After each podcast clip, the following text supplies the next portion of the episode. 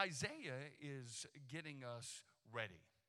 The prophet uh, is getting us ready. And anytime we've got something major that is about to happen in our lives, we always need uh, to be ready for it. With the King, with the Prince of Peace coming in our lives, let us, with hopeful anticipation, be ready for his coming. Meaning simply this let's not just haphazardly stand into or get into the spirit of this season unprepared. So Isaiah equips us this morning with some things that I uh, want us to, to take note of because I believe that it can very much speak to where we're at, speak to our hearts, and certainly nourish our souls. So I want to go uh, to verse verse 1.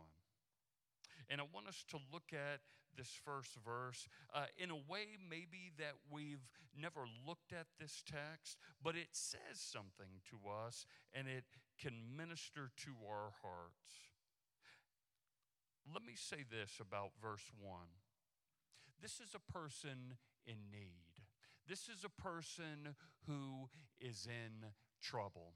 And maybe we have been there. Maybe we see no way out of our trouble. It's just complete darkness, and we need a doorway and God's hand to help us out. Here, verse 1 again. It says, Oh, that you would rend the heavens. To rend means to literally tear open, to tear open the heavens, that you would come down, that the mountains might shake at your presence.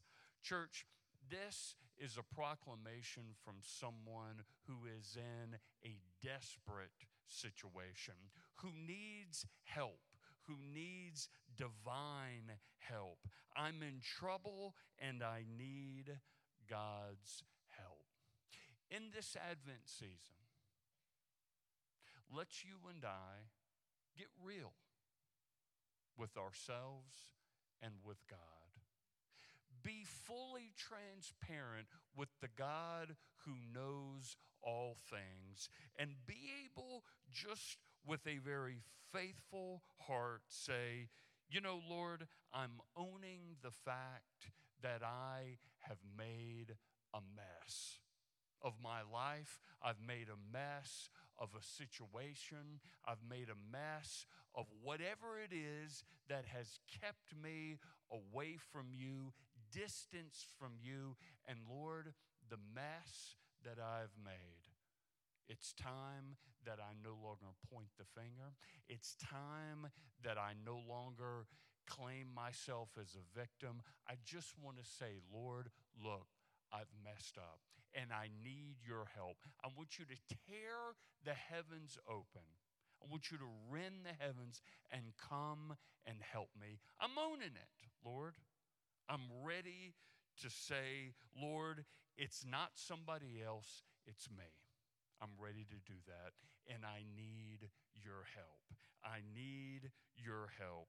We must own our own mess, church, and give it to God. Now, having said that, church, we must also, as we anticipate the coming of Jesus Christ, own our sin.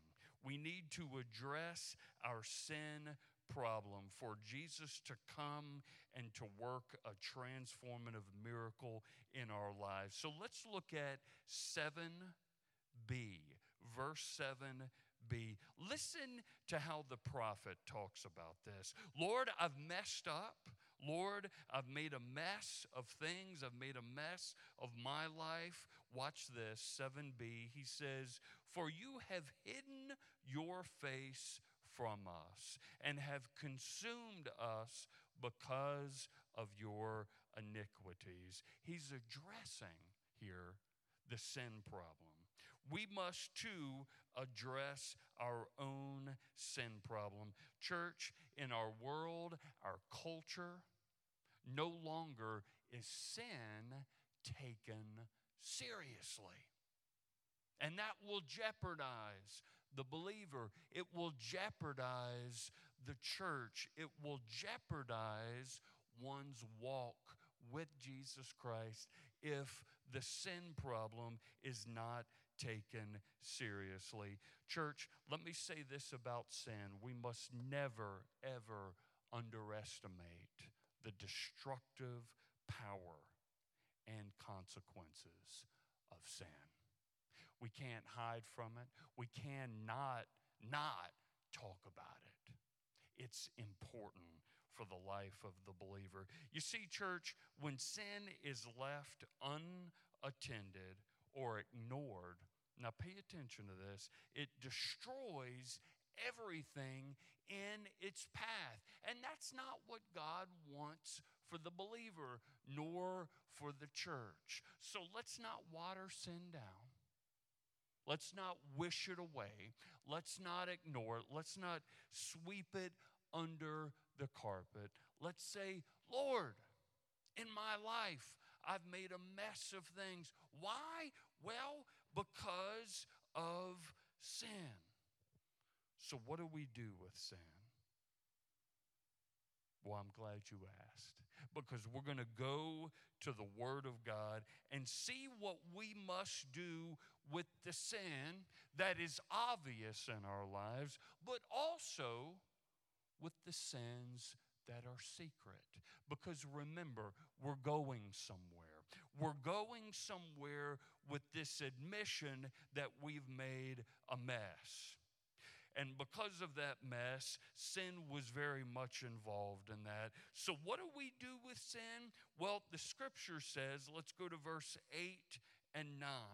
Listen to this. But now, O Lord, you are our Father. We are the clay, and you are our potter. And all we are is the work of your hand. Do not be furious, O Lord, nor remember iniquity forever. Indeed, please look, we are your people.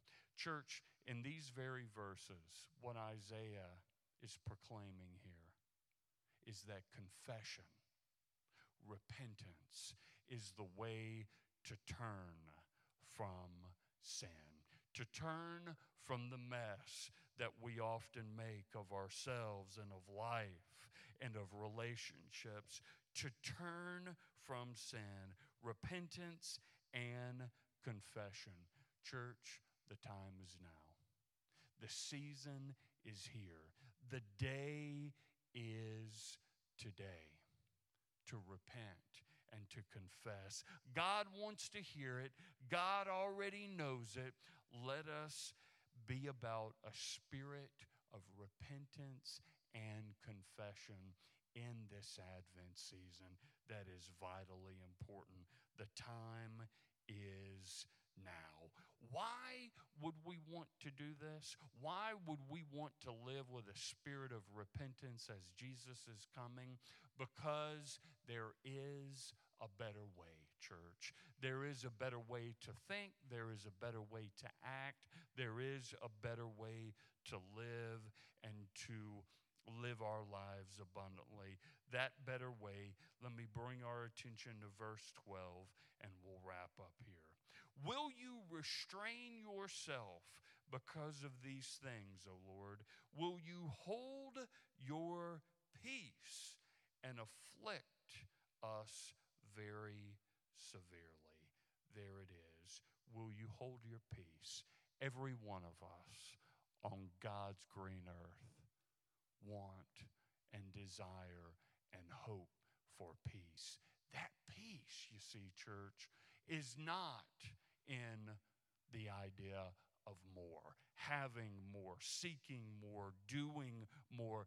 Peace relies on and resides in the person of Jesus Christ, who's coming to us once again, not based on who we are or what we've done, okay, or our past or who we are even right now, but Jesus comes again because he loves us, because he wants to put what is right in our lives.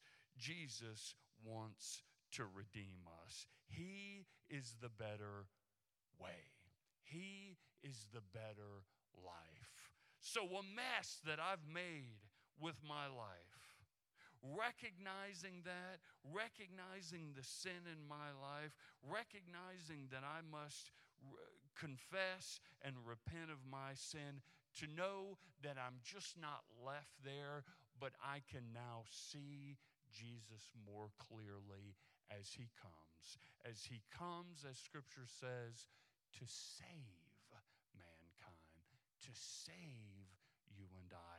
That is what we are looking for to, to reconcile a relationship with God Almighty. That is good news for us to hear and to know. Let me end with 1 Corinthians 1:30. This is speaking about Jesus as the better way. Here it is. It is because of him that you are in Christ Jesus, who has become for us wisdom from God. That is our righteousness, holiness, and redemption. Church, we have so much to look forward to. Whatever it is that's holding you back, today is the day. Now is the time to let it go to ask for repentance and to seek Jesus in all that we do, for there is hope and praise. Let me pray for us, please. Heavenly Father, in the name of Jesus Christ, Lord, we look around us, Lord. We look, Lord, above us, below us, Lord, to our left and right, Lord. We are thankful, we are hopeful, Lord, but we see a lot of hurt and pain. Lord, in our own church, in our own community, around the world, with Israel. We don't have to look far to see hopelessness. I pray in the name of Jesus, Lord, that in this season, change and transformation, it starts ultimately with us. We put the rest in your hands. Let us be of pure heart as we invite Jesus in once again.